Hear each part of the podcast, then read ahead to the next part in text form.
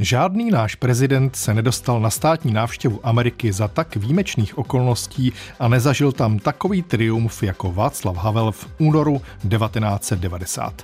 Přes Reykjavík a Toronto do Washingtonu a New Yorku a zpět domů. Na těch několik dní účastníci tohoto politicko-happeningového zájezdu nejspíš vzpomínají dodnes – z toho, co se dochovalo v archivu zpravodajství Československého rozhlasu z té doby a také v archivu reportéra Hlasu Ameriky Joliana Negeleho, se pro vás pokusil to nejlepší vybrat Jan Sedmidubský. Archiv Plus.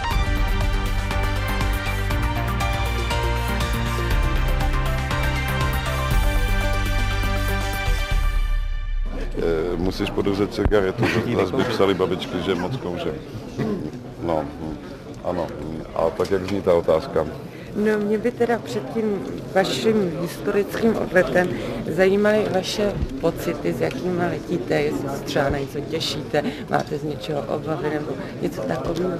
Va, váš osobní pocit. Eh, obavy, obavy z ničeho nemám, ani z toho, že spadnem s letadlem.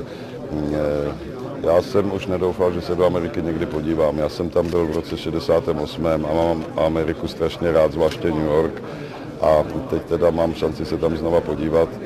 A že se někdy odstnu na Islandu, to jsem si věru nemyslel. A že pojedem Kanadou jsem velice rád, protože tam mám bezpočet přátel a tu zemi neznám.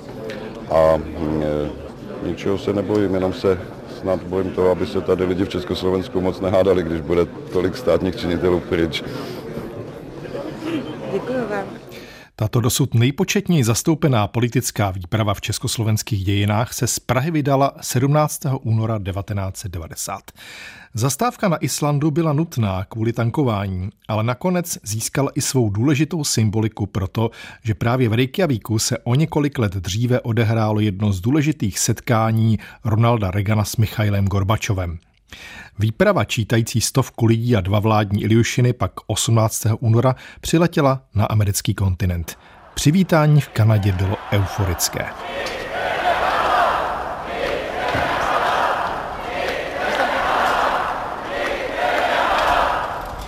Nadšení schromážděných krajanů nebralo konce. Kanada byla v té době druhou vlastí spisovatele Josefa Škvoreckého a jeho ženy, nakladatelky a spisovatelky Zdeny Salivarové. Jak dlouho se zná Josef Škvorecký s Václavem Havlem? Otázka, kterou položil zpravodaj Československého rozhlasu Jiří Vejvoda. No, dlouhý léta, že jo. Já myslím, že jsem poprvé ho eh, viděl ještě, když přišel jednou do časopisu Květen, kde jsem taky náhodou zrovna byl. Bylo snad asi 16 nebo tak nějak. To byl ono mnoho mladší než já, že? No jinak takhle v těch 60. letech jsme se tak vydávali na obvyklých místech, že? Chodil jsem na premiéry jeho her do, na zábradlí, že? A naposled jsem ho viděl na americkém vyslanectví asi tak dva dny předtím, než jsme odjíždli z Československa. Tak jsem si tam byl pro vízum a to se pamatuju, že jsem se ještě ptal, jestli e, taky teda už poletí. A on říkal, ne, tady to bude teďka zajímavý, to já tady chci zůstat ještě aspoň do prvního výročí invaze. To se říká, no dobře. No, tak on tam zůstal a pak už ani odjet nechtěl, pak jsem samozřejmě bál, že by ho nepustili zpátky. A on, jak víte, že ho nechtěl emigrovat prostě. Václav Havel se už v roce 1968 na jednu návštěvu severoamerického kontinentu vypravil před startem cesty do Washingtonu v únoru 1990. S ním rozhovor na toto téma vedl zpravodaj hlasu Ameriky Julian Negele. Jak oceníte význam vaše návštěvy do 68 Publishers, pane Škvoreckého? No, Škvorecký není znám jenom u nás jako spisovatele, jako ten, který v eh, 18 nebo kolik let vydává české knížky zakázané ale je znám i v Kanadě. Tam je opravdu obecně znám a všichni kanadští politici o něm vědí a vědí, jakou práci pro nás dělá. Takže to byla jakási integrální součást té návštěvy. Nebyl to jakýsi náš český rozmar, hm, který jsme vecpali do toho harmonogramu, ale naopak ta kanadská strana byla velmi ráda, že i my si Škvoreckého vážíme a že docenujeme význam té jeho práce. Před 22 lety jste byl poprvé v Americe, tedy jako soukromá osoba. Dnes jedete jako prezident. Jaký vliv měla Amerika na vás, na, na vás a co očekáváte od této cesty do Washingtonu a New Yorku? Já myslím, že já jsem tam byl 6 neděl v Americe v roce 68. Byl jsem jenom hlavně v New Yorku, tam jsem bydlel u Voskovců, ale mm, byl jsem samozřejmě taky, jsem navštívil Washington, Boston mm, a podobně, tak na východním pobřeží jsem pár výletů udělal a myslím, že to na mě mělo dost velký vliv, protože to byla doba v tom 68. roce, kdy kulminovala taková vlna těch protestních hnutí a celé takové to e, duchovní proudění 60. let v umění a v kultuře a v nové nějakém životním pocitu vznikající e, hnutí hippies a to všecko to nějakým způsobem jsem nasál, nadýchal tu atmosféru. Já jsem byl třeba na Kolumbijské univerzitě v době stávky studentský, zúčastnil jsem se velkých manifestací v Central Parku a mm, to, e, byl jsem tehdy mladší, že jsem tak říkajíc mm, odkojen tou atmosférou 60. let a e, toto odkojení bylo jakýmsi způsobem i posíleno touto zkušeností toho pobytu v Americe. A 20. února 1990 se už Jiří Vejvoda ozval přímo z Washingtonu. Do prezidentova projevu k oběma komorám amerického kongresu zbýval ještě den. Telefonuji přímo z tiskového střediska Bílého domu ve Washingtonu, kde všechno připomíná živý lidský úl. Před hodinou tu probíhal takzvaný briefing, neboli setkání nás, akreditovaných novinářů, s tiskovým mluvčím Bílého domu Marlinem Fitzwaterem. Mluvilo se o všem možném, o vnitřních amerických záležitostech, o Nikaragui, Rumunsku a samozřejmě také o Československu, protože návštěva naší delegace v čele s prezidentem Václavem Havlem se obecně těší velké pozornosti. Mezitím se z univerzity v Georgetownu, kde ráno mluvil se studenty, dostavil pan prezident. Do zahrady zalité sluncem byl přiveden pěšky čestnou stráží ke vchodu do Bílého domu, kde ho pak v oválné místnosti přijal americký prezident George Bush. To bylo v 11.15 místního času, čili asi v 17.15 času československého. Jak před malou chvílí informovala Československá tisková kancelář, rozhovor prezidenta Václava Havla s prezidentem Spojených států Georgem Bushem mezi čtyřma očima trval zhruba 30 minut a navazovalo na něj rozšířené setkání delegací obou zemí. Dialog hlav obou států v Bílém domě je vyvrcholením prvního dne státní návštěvy Václava Havla ve Spojených státech. S dalšími aktuálními informacemi o této návštěvě je ve studiu David Štáhlavský.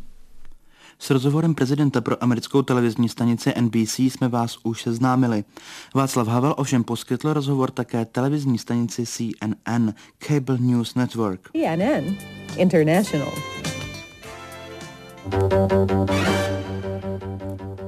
Zvukovou kulisu jsme zaznamenali z amerického vysílání, tedy s nezbytným anglickým překladem. Já myslím, že žijeme v úplně jiné. Myslím, že žijeme v úplně odlišné době a podmínkách než před 20 lety, konstatoval prezident a dále zdůraznil, že v důsledku bouřlivého vývoje ve východní Evropě bude perspektivně třeba v Evropě zřídit na místo dosavadních vojenských bloků nový bezpečnostní systém. Václav Havel vyjádřil ve zmíněném interview pro televizní stanici CNN přesvědčení, že Sovětský svaz se nakonec stane demokratickým demokratickým státem s tržní ekonomikou. V takové podobě bude mít stejně jako Spojené státy trvale významnou roli v Evropě a také americké jednotky budou moci odejít z Evropy domů. Nejsem žádný věštec, odvětil prezident na naléhání reportérů CNN, kdy se tak má stát. Na dotaz, zda neposkytuje Československo Sovětskému svazu pro stažení vojsk příliš mnoho času, prezident odpověděl, že Sovětský svaz se zavázal v co nejkratší době svá vojska stáhnout, avšak technické uskutečnění odchodu je vzhledem k některým vnitropolitickým otázkám v SSSR a také k množství uskladněné munice a zbraní komplikovanější. Na otázku, zda přislíbí George Bushovi, že už Československo nebude dovážet zbraně do středoamerických států, prezident Václav Havel připomněl, že naše země už několikrát zdůraznila, že nebude exportovat vojenský materiál do žádného státu s agresivní politikou či totalitním režimem, jako tomu bylo za bývalé vlády.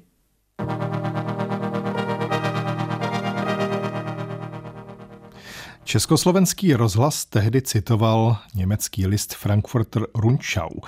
Vzhledem ke svým vysokým morálním nárokům se Václav Havel nebojí dotýkat žhavého železa ve vnitřní i zahraniční politice. Termín žhavé železo je možná docela případný, anebo bychom také mohli mluvit o uhasínajícím a přitom stále doutnajícím ohništi.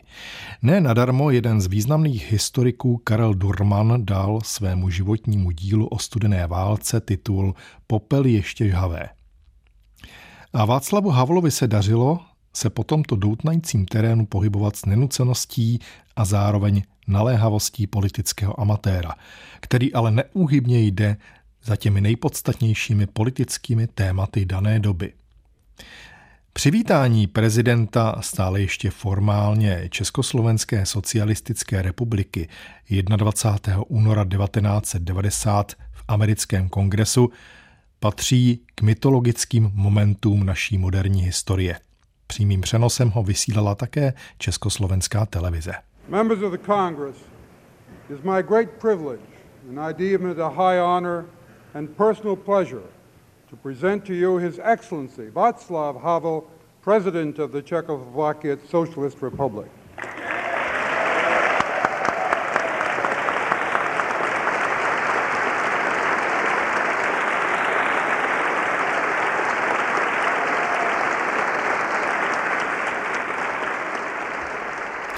Odstupem nejčastěji citovanou myšlenkou Havlova projevu před oběma komorami Kongresu USA v únoru 1990 se stal apel, který svou velkorysostí mnohé překvapil a zaskočil. Chcete-li pomoct nám ve střední a východní Evropě, pomozte Sovětům v jejich snaze o akceleraci perestrojky, nebo jinými slovy v jejich cestě k demokracii. Opatrný dobový optimismus, zdaleka nejen Havlův, v té době předpokládal, že tato cesta je ve skostnatělém a zároveň se hroutícím sovětském systému více či méně nezvratná. Neměli bychom tuto iluzi soudit příliš přísně. Hrát se mohlo ostatně jen s těmi kartami, které byly k dispozici. A Václav Havel je před kongresem vyložil. Dvakrát ve 20. století hrozila světu katastrofa, Dvakrát byla jejím rodištěm Evropa a dvakrát jste museli spolu s jinými i vy, američané, zachraňovat Evropu, celý svět i sebe samé. Při prvním zachraňování jste hodně pomohli i nám, Čechům a Slovákům. Díky velké podpoře vašeho prezidenta Wilsona mohl náš první prezident Tomáš Garik Masaryk založit náš novodobý stát. Založil jej, jak víte, na principech, na kterých byly založeny Spojené státy americké, jak o tom svědčí jeho rukopis uložený v knihovně kongresu. Mezitím Amerika velice vyspěla. Stala se nejmocnějším státem světa a pochopila i odpovědnost, která z toho vyplývá. Důkazem jsou statisíce vašich mladých občanů, kteří padli za osvobození Evropy i hroby amerických letců a vojáků na československé půdě. Stala se však i jiná věc. Objevil se Sovětský svaz, začal mohutnět a nesmírné oběti svého lidu, trpícího pod totalitní vládou, proměnil v sílu, která z něho udělala po druhé světové válce druhý nejmocnější stát světa. Stát, který právem naháněl hrůzu, protože nikdo nevěděl, co kdy přeletí jeho vládcům přes nos a kdy a kterou zemi se rozhodnou dobít a uvrhnout do takzvané sféry svého vlivu, jak se to v politickém jazyce nazývá. To všechno nás naučilo vidět svět bipolárně, jako dvě ohromné síly, z nichž jedna brání svobodu a druhá nahání hrůzu. Evropa se stala hlavní třecí plochou těchto dvou sil a tudíž i jedinou obrovskou zbrojnicí rozdělenou na půl. Přičemž jedna půlka této zbrojnice plynule přecházela do oné hrůzy plné mocnosti, zatímco druhá, ta svobodná, sousedila s oceánem a nechtěla-li být do něj zahnána, musela si spolu s vámi vybudovat komplikovaný bezpečnostní systém, kterému zřejmě vděčíme za to, že ještě existujeme.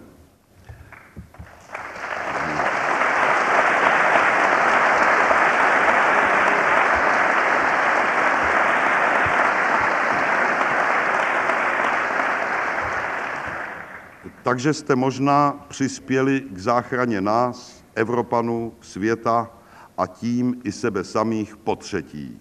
Pomohli jste nám dožít se těchto dnů, a to dokonce bez horké války, jen s válkou studenou. A teď se tedy děje to, co se děje. Totalitní systém v Sovětském svazu a ve většině jeho satelitů se rozkládá a naše národy hledají cestu k demokracii a nezávislosti.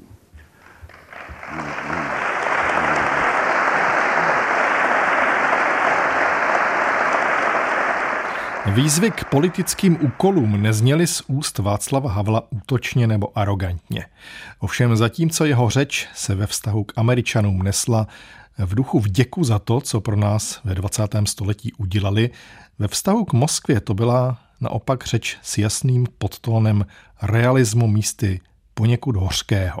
Prvním dějstvím tohoto pozoruhodného dramatu bylo, že pan Gorbačov a jeho spolupracovníci, konfrontováni se smutnou realitou své země, začali svou perestrojku. Ani oni tehdy zřejmě netušili, co všechno se tím dá do pohybu a jak rychlý ten pohyb bude o gigantickém množství rostoucích problémů, dřímajících pod nasládle nehybnou maskou socialismu, jsme věděli samozřejmě dost. Ale že stačí tak málo, aby se tyto problémy v celé své šíři vyjevily a tužby národů v celé své síle ozvaly, to jsme asi nevěděli nikdo.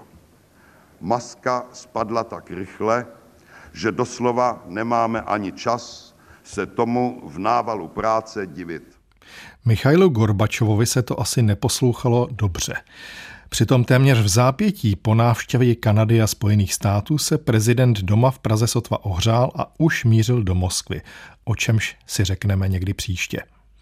Ohlasy na Havlovu řeč v kongresu byly obrovské, jak o tom svědčí i telefonát tehdejšího rozhlasového zpravodaje ve Washingtonu Josefa Knížata. Doteraz nebolo pravidlom, že text vystúpenia hlavy štátu sa na druhý deň uverejňuje v plnom znení v amerických denníkoch. Vplyvný denník Washington Post tak urobil. Ostatné, napríklad New York Times, priniesol podstatnú časť tohto vystúpenia. Zdôrazňuje sa tiež, že prezidenta Václava Havla prerušil v jeho prejave podľa denníka USA Today 25 krát búrlivý potlesk. Dva razy obrovské ovácie, pri ktorých povstali všetci členovia kongresu i jeho návštevníci. Zo slov pána prezidenta vyzdvihujú americké denníky i politici viaceré myšlienky. Na poprednom mieste jednoznačne tú, že najlepším spôsobom, ako môžu Spojené štáty pomôcť Československu a ďalším krajinám východnej Európy, je pomoc Sovietskému zväzu na jeho nezvratnej, no nesmierne komplikovanej ceste k demokracii. Dnes sa tu vyzdvihujú i rokovania členov Československej delegácie, ktoré sa týkali ďalšej československo-americkej hospodárskej spolupráce. Denník New York Times vyzdvihuje napríklad významné rokovania špičkovej americkej firmy General Electric s plzenskou Škodovkou, čo môže silne zvýšiť konkurencieschopnosť našich výrobkov v porovnaní napríklad so západonemeckým Siemensom, alebo obchodné rokovania firmy Chrysler s Mladoboleslavskou Škodou pri výrobe nových automobilov, ktoré by sme mohli vyvážať na západné trhy. Posloucháte Archiv Plus osobnosti a události ve zvukových vzpomínkách. Najdete ho také na webu plus.rozhlas.cz, v aplikaci Můj rozhlas a v dalších podcastových aplikacích. A v dnešním archivu Plus jsme se vrátili k legendární cestě Václava Havla za oceán do Spojených států a Kanady v únoru 1990. Mimořádně důležitým signálem úspěchu cesty bylo, že k setkání Václava Havla s americkým prezidentem Georgem Bushem starším došlo hned dvakrát, po druhé neplánovaně. Zjevně mezi oběma prezidenty fungovala osobní chemie, která lecos urychlila a usnadnila. Bush mimo jiné veřejně slíbil Československu okamžité udělení tzv. doložky nejvyšších výhod. These measures will permit us to extend the most favored nation status to Czechoslovakia without the requirement of an annual waiver, granting your country the most liberal access to the American market possible under United States law. A teď už se se Spojenými státy doopravdy rozloučíme. Jiří Vejvoda ve svém posledním telefonátu z New Yorku připomenul i hospodářský rozměr prezidentské cesty. Dobré odpoledne a nebo dobrý večer. Tady je Jiří Vejvoda z New Yorku. Volám z telefonní budky přímo na Manhattanské Broadway. Jsem na úpatí obrovské hory mrakodrapů, věžáků a paláců, za nimiž se skrývá finanční srdce Ameriky a kdo ví možná i světa. Celá oblast Wall Street, tedy této ulice a dalších přilehlých uliček, ve kterých se skrývají banky a také burza. Právě sem za chviličku přijede ministr Václav Klaus, který byl pozván redakcí prestižního Wall Street Journal, aby vyložil zdejším finančníkům v otevřené debatě naše záměry. Potom se pravděpodobně v doprovodu dalších ekonomů z prezidentské výpravy podívá také do zmíněné burzy. Pan prezident Václav Havel se mezi tím setká s generálním tajemníkem Perezem de Queljarem, alespoň na chvíli. Potom, jak už bylo řečeno, v jiné reportáži uspořádá přímo v sídle OSN tiskovou konferenci a pak se vypraví na Kolumbijskou univerzitu, kde dostane čestný doktorát. Po závěrečném koncertě na jeho počest v neogotickém, ještě prý nedostavěném kostele se výprava vrací do Prahy, kde je očekávána v pátek odpoledne středoevropského času. Tolik z New Yorku, pravděpodobně poslední zpráva z historické cesty pana prezidenta na severoamerický kontinent. Na pražské staroměstské náměstí přijel prezident se svým doprovodem rovnou z letiště 23. února 1990. Rád bych vás ubezpečil o tom, že jsme tam nebyli odpočívat nebo se koukat na moře nebo na mrakodrapy. Byli jsme tam pracovat a domnívám se, že jsme toho dosáhli daleko víc, než jsme očekávali.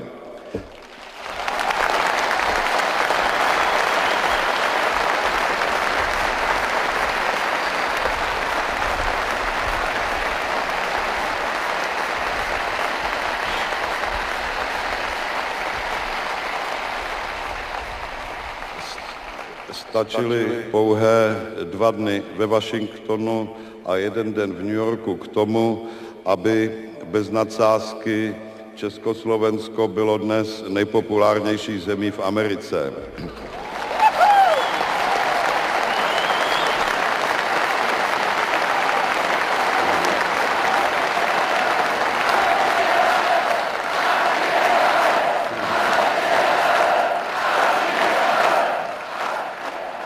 A v jednom z příštích archivů Plus se k tématu zahraničních cest prezidenta Václava Havla na jaře 1990 vrátíme. A zamíříme do Moskvy na setkání s Michailem Gorbačovem, které symbolicky také uzavřelo etapu Československa jako okupované země. Na dnešním Archivu Plus se dramaturgicky podílel David Hertl, technicky spolupracoval Ladislav Čurda a za pozornost vám děkuje autor pořadu Jan Sedmidubský. Mějte se co nejlépe.